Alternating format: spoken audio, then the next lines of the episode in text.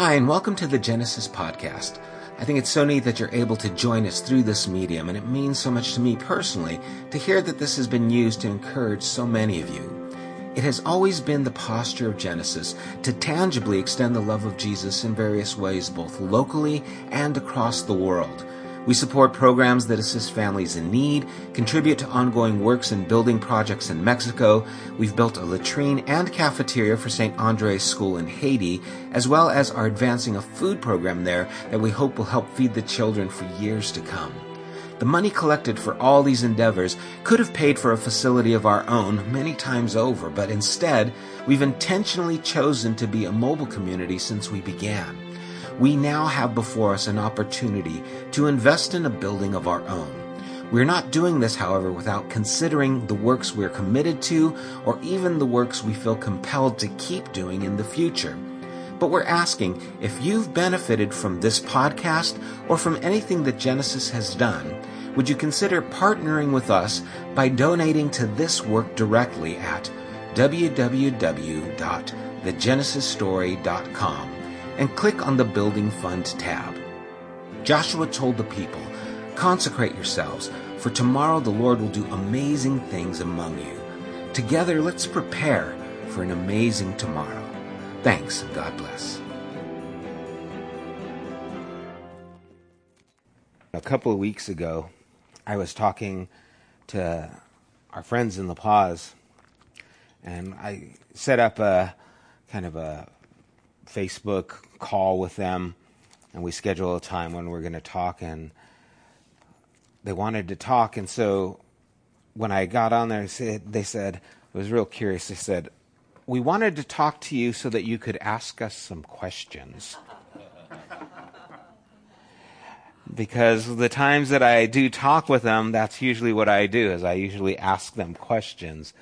Uh, instead of trying to tell them answers, I, I really want them to think through what the Lord is doing in their lives. And so many times I know I've been used to people just telling me, well, this is what, you know, God wants, or this is what, you know, the Bible says, or giving that kind of advice that really just tells you what they want to tell you or what they believe is best for you. But I've always learned, I think, the most by kind of thinking through things and asking questions. And, and so I really liked that when they said, We wanted you to ask us some questions. And so they told me their situation, and I did. I asked them some questions about what they were wanting uh, to take place, and then they would tell me, and I'd ask them another question about what I thought, you know, should be asked if that's the course they want to take. And so this evening, I want to start off and ask a question. I want to ask Does God suffer? What do you guys think? Does God hurts if we hurt? God hurts if we hurt. So think about that. If God does everyone think that God does suffer? I can see it's kind of an interesting thought, isn't it? It's like, wow, because then if God suffers, why? If you're God, why would you suffer if you didn't have to? Right? Because if it was me, I wouldn't suffer if I didn't have to. And if God can make it so he doesn't suffer, why would he? Um, and I think that question pushes us to a place where we have to think of things a little bit differently. We have to kind of maybe think of suffering a little bit differently. And we're going to be looking at 1 Peter. You can turn there, chapter 4. We'll do verses 1 through 6. Because there's some curious things that happen in these verses. But with that question in mind, remember Peter here is speaking to people who had been suffering for their Christian faith. And here, as always, the overall context is a vital thing. If we take these verses out of what all has been say, said previously, they're going to make no sense whatsoever. And you'll understand what I mean as we read some of these verses, because some of them are like, huh? What's he saying? But let's read them together. 1 Peter chapter 4 verse 1. Since therefore Christ suffered in the flesh, arm yourselves with the same way of thinking. For whoever has suffered in the flesh has ceased from sin, so as to live for the rest of the time in the flesh, no longer for human passions, but for the will of God. For the time that is past suffices for doing what the Gentiles want to do, living in sensuality, passions, drunkenness, orgies, drinking parties, and lawless idolatry. With respect to this, they are surprised when you do not join them in the same flood of debauchery, and they malign you. But they will give account to him who is ready to judge the living and the dead. For this is why the gospel was preached even to those who are dead, that through, though judged in the flesh, the way people are, they might live in the spirit the way God does. They're easy. Easy to understand, right? And, and so remember, Peter is talking to these followers of Jesus who have been going through various persecutions because they believe in Christ. It has caused trauma to their families if they're coming from a Jewish background, and their families have sided against these followers of the way. And now there is a divide because they believe that they have left the faith of Judaism and following after this Messiah who they believe is a false Messiah. You've got people who are under the Roman rule who see this as an uprising, who see these people as a sect, as a cult, as something devious. Uh, a lot of their thoughts had to do with rumors that they hear, you know, that these people are cannibals, they eat the body and drink the blood of Jesus. Uh, those kinds of things were prominent so that these Christians, they didn't know a lot about them, so they thought all these crazy things. You know, they'd hear something and their minds would go crazy, not like today, where we can believe everything we read on the internet. You know, th- those kinds of things just run rampant. And, and so here they're in this place talking about living this life for Jesus in this context. And the reason context is so important because that first verse that we read, since therefore Christ suffered in the flesh, arm yourselves with the same way of thinking, for whoever has suffered in the flesh has ceased from sin. That could be a little off putting, like, what's going on here? What is he talking about? What do you mean, suffering you cease from sin? But remember, just prior to this, in verse 21, he was talking about baptism and this correspondence between baptism and Christ's suffering and how that it was not that the baptism saved you, not the removal of dirt from the body, but as an appeal to God for a good conscience through the resurrection of Jesus Christ, who has gone into heaven at the right hand of God with angels, authorities, powers, having been subjected to him. So he's talking about this idea of baptism, of this dying, but then this living. Dying to who we were and being alive now to who Christ is. And so when he starts this part and he says, whoever has suffered in the flesh has ceased from sin, he's really picking up on this idea of baptism and this idea of being dead to yourself, and not only that, but dealing with the suffering that they're going through being similar to the suffering that Jesus went through. Because here was the Messiah, and he went through suffering. And here you are his followers, and here you are going through suffering. And so there is this tie to Jesus, tie to the idea of baptism, the idea of suffering in the flesh has to do with being dead to ourselves, dying to ourselves, and that's what he means by ceased from sin.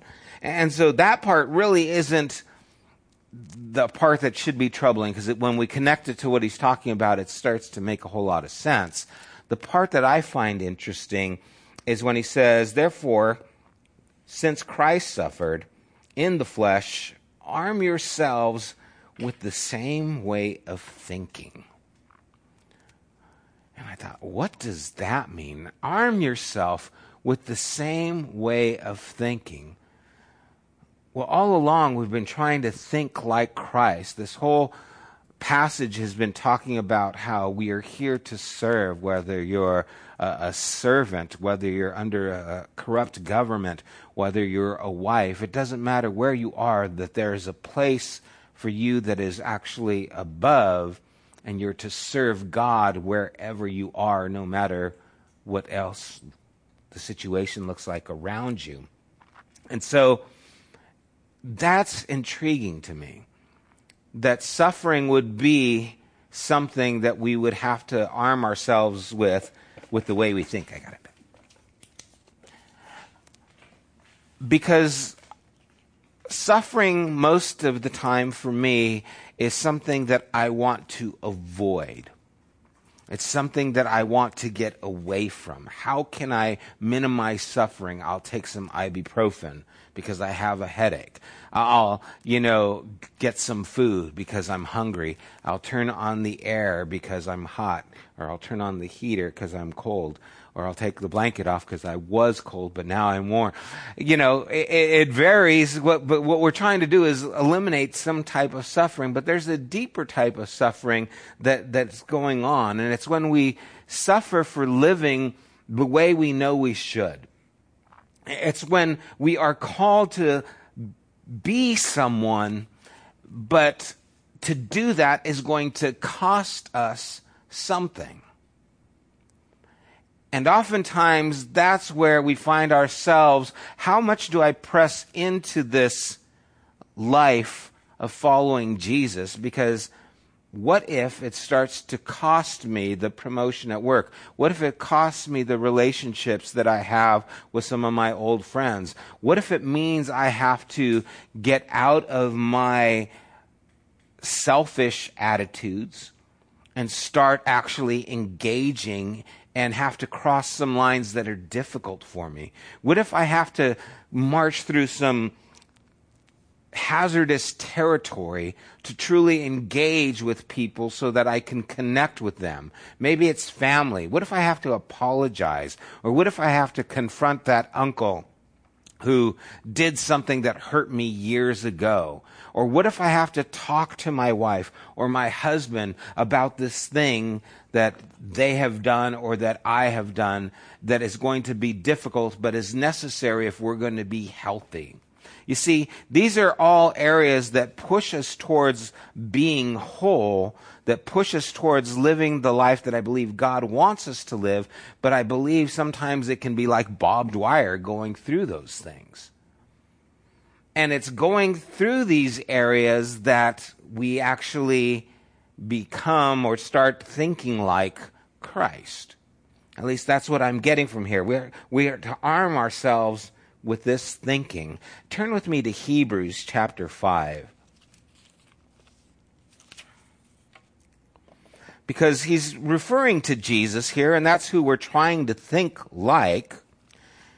And in Hebrews chapter 5, verse 7, it says, In the days of his flesh, Jesus offered up prayers and supplications with loud cries and tears to him who was able to save him from death and he was heard because of his reverence.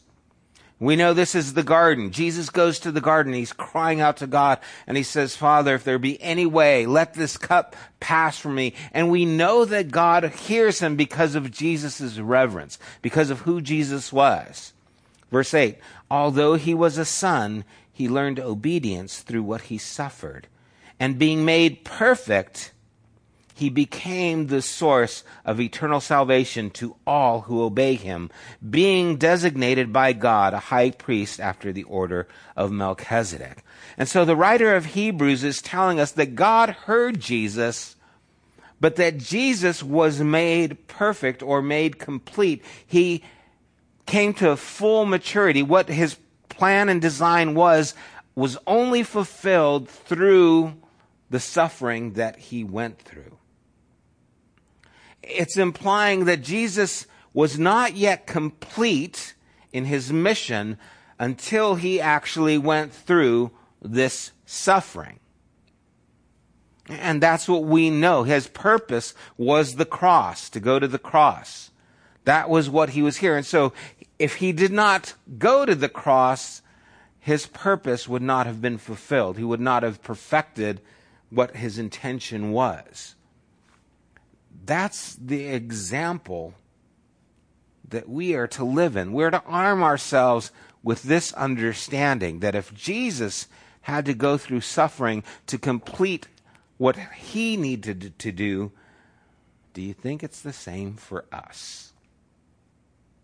I remember years ago reading a quote by C.S. Lewis and never understanding completely, I don't think I still do, what it meant, where he said that Jesus didn't come so that we would not suffer, but he came so that our sufferings might be like unto his.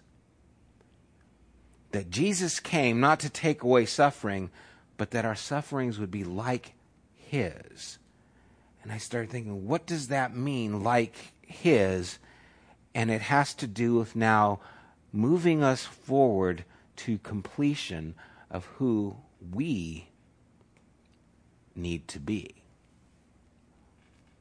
And so this road of suffering is a necessary one. And it's one that God has journeyed before us in.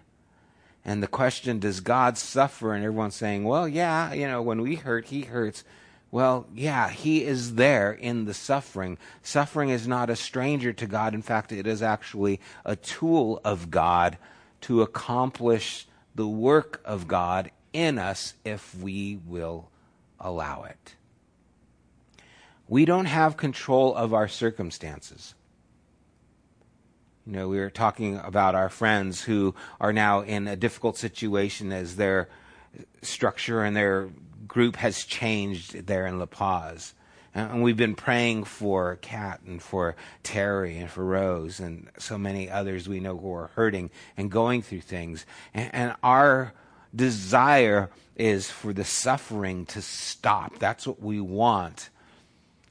But maybe we need to arm ourselves with this thinking of Christ that more than for the suffering to stop, for the completion to take place. I don't know what that completion is. They probably don't know either. But there is the opportunity in these areas for God to work in their lives to perfect them so that they can be more like Jesus. It, it, was a very strong Jewish thought that suffering itself was a great purifier. That suffering was the way in which God would do a work in people. Throughout the Psalms, we see things like that. Psalm 94, verse 12 Blessed is the man whom you discipline. You know, the Lord loves and scourges every son whom he receives. This idea of discipline, of suffering, being a tool of God to bring about a purification in our lives. And if that's the case, then maybe instead of it being something that we should try and get our lives away from, maybe it needs to be something that we actually at times lean into. Not that we want pain, not that we want to be sadistic, but that we want to grow. And oftentimes, this is the way we grow. Now, for the church at this time, this was a very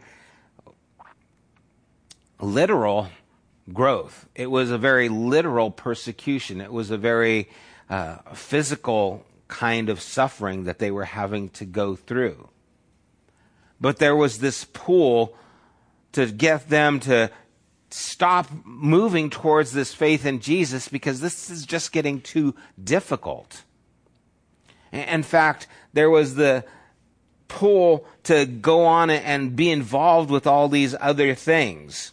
Where he talks about in verse 3 For the time that is past suffices for doing what the Gentiles want to do.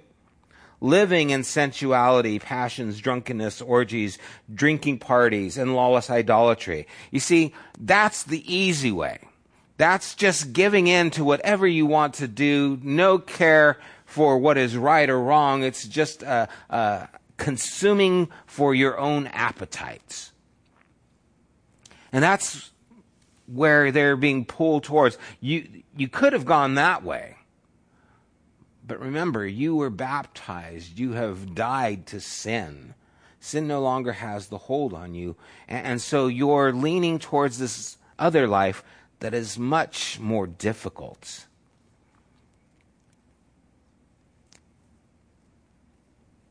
I love the message translation of these verses. It says in these same verses Since Jesus went through everything you're going through and more, learn to think like him. Think of your sufferings as a weaning from that old sinful habit of always expecting to get your own way. Then you'll be able to live out your days free to pursue what God wants instead of being tyrannized by what you want. You've already put in your time in that God You've already put in your time in that God ignorant way of life, partying night after night, a drunken and pro, profligate, what is it, profligate? It doesn't look like that, but profligate life. Now it is time to be done with it for good. Of course, your old friends don't understand why you don't join in the old gang anymore, but you don't have to give an account to them. They're the ones who will be called on the carpet and before God Himself. And so here, again, just modern English is telling us that you don't have to give in to that way. In fact, they're going to have to give account for what they've done before God, and that we don't. And, so he concludes in saying, Listen to the message. It was preached to those believers who are now dead, and yet, even though they die, just as all people must, they will still get in on the life that God has given in Jesus. And so, where he talks about, for this is why the gospel was preached even to those who are dead. What does that mean? Is they preaching in cemeteries? It's like, no, it was preached to those who didn't have life. Remember, the baptism is still carrying on through this whole idea. It was preached to you even when you were dead. And even though you are going to die, it's going to be preached to all these people. But it goes on and he says that though judged in the flesh the way people are, they might live in the spirit the way God does. In other words, we have available to us the life that Jesus lives, but it costs us the death that Jesus died. In other words, the baptism, the death, the resurrection, the life, the suffering that Christ, arm yourself with that way of thinking, the suffering of your life to live for the better life. And so it's a challenge for us to not take the easy way out. It's a challenge for us to take our faith and put it into practice. And maybe we are not going through actual persecution, but there are areas where God is pushing us to that it's going to be difficult to get to. It always is. It always is. You know, there's situations in our home life where things are difficult, and the easy thing to do would be for Karina and I to buy a condo that has just two rooms, less of a mortgage, and everyone else can fend for themselves. And we could go out a lot more and we could do a lot more fun things. But is that the right thing to do. It's the fun thing, it's the easier thing, but it's not really the best thing. And in so many ways, the best thing for us would be to do that. But it wouldn't be good for our kids. And in long run, it probably really wouldn't be good for us. Because what we're going through is actually teaching us a lot. We're having to grow in ways that we didn't think we needed to or ever wanted to. And it's true even in our relationships, right? When Karina and I aren't doing well, it's a difficult thing to lean into that and to talk about it. I'd rather not. Let me just watch TV instead of talk about the problem. And so those are areas where it's suffering to have to talk about the things that you don't want to. But arm yourselves with this way of thinking. Do you want to be complete? Do you want to be the better you? Do you want to have the life that God wants for you? Then arm yourself with this way of thinking because it's the way Jesus thought. And though he were a son and he had the relationship with God, he learned obedience and was perfected through that time of suffering. Do you think it's going to be any different with us? It's not. So then, where do you need to go? Where do you need to lean into? What area in your life that has this fear of suffering before you do you need to press into to become who you need to be, to complete what God wants to do in you.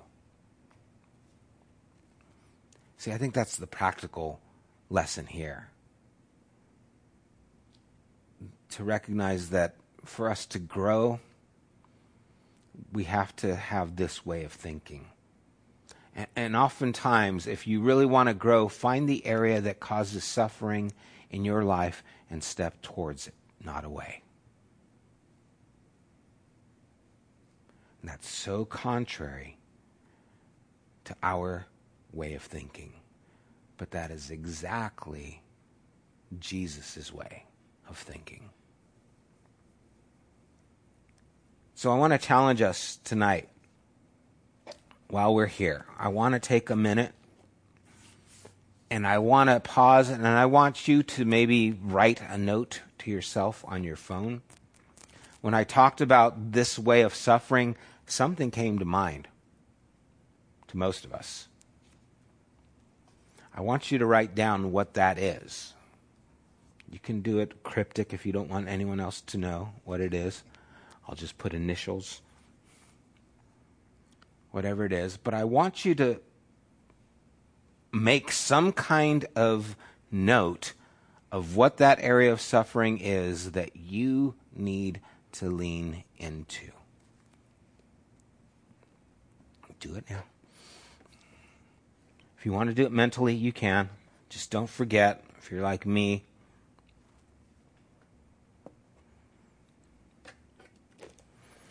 And then what I want you to do, or what we're going to do, is we're going to just take a moment and we're going to think about this area and think of how can we press into it. What conversation do you need to have? What phone call do you need to make? What steps do you need to take? What changes need to be made so that you can step further into this? And so let's take a minute and let's just pause and let's think about that, maybe two minutes, and just think about what it is that we're going to be having to do. What would be the first step that you have to take? Think about what that looks like, what that conversation be. How would you bring it up? Think about why you're afraid to do it, of how it's going to make you vulnerable, how it's going to open you up for possibly more hurt. I want you to see that. I want you to name it and recognize what that fear is. And I want you to look past the fear at what the benefit to you is by making this step. How will it help to complete you, make you mature? Let's take a few moments and let's ask God for help to do what we've just thought about.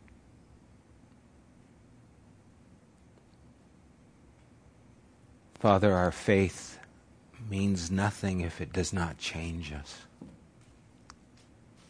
And we know that it is supposed to. We know that the evidence is fruit in our lives. And Father, fruit does not grow without the trimming, without the cutting back. Growth doesn't happen without suffering. It doesn't happen without difficulty. That growth is an exercise that requires exertion, it requires commitment, it requires diligence. And I pray, Father, that we would not settle for comfort, that we would not be complacent and that our belief in you would push us to be more like you. And God, you would help us to see where we are lacking and that we would arm ourselves with this way of thinking that the areas that are difficult are the areas that you are pushing us into to grow in some way some capacity. May we not resist your work. May we not resist the things that are difficult if they will make us better. I pray you would help each of us in these areas. Ask it in Jesus' name. Amen. You have been listening to the Genesis podcast we invite you to join us at one of our weekly gatherings. You can find more information at www.thegenesisstory.com as well as opportunities to help financially support this podcast. Thank you for listening.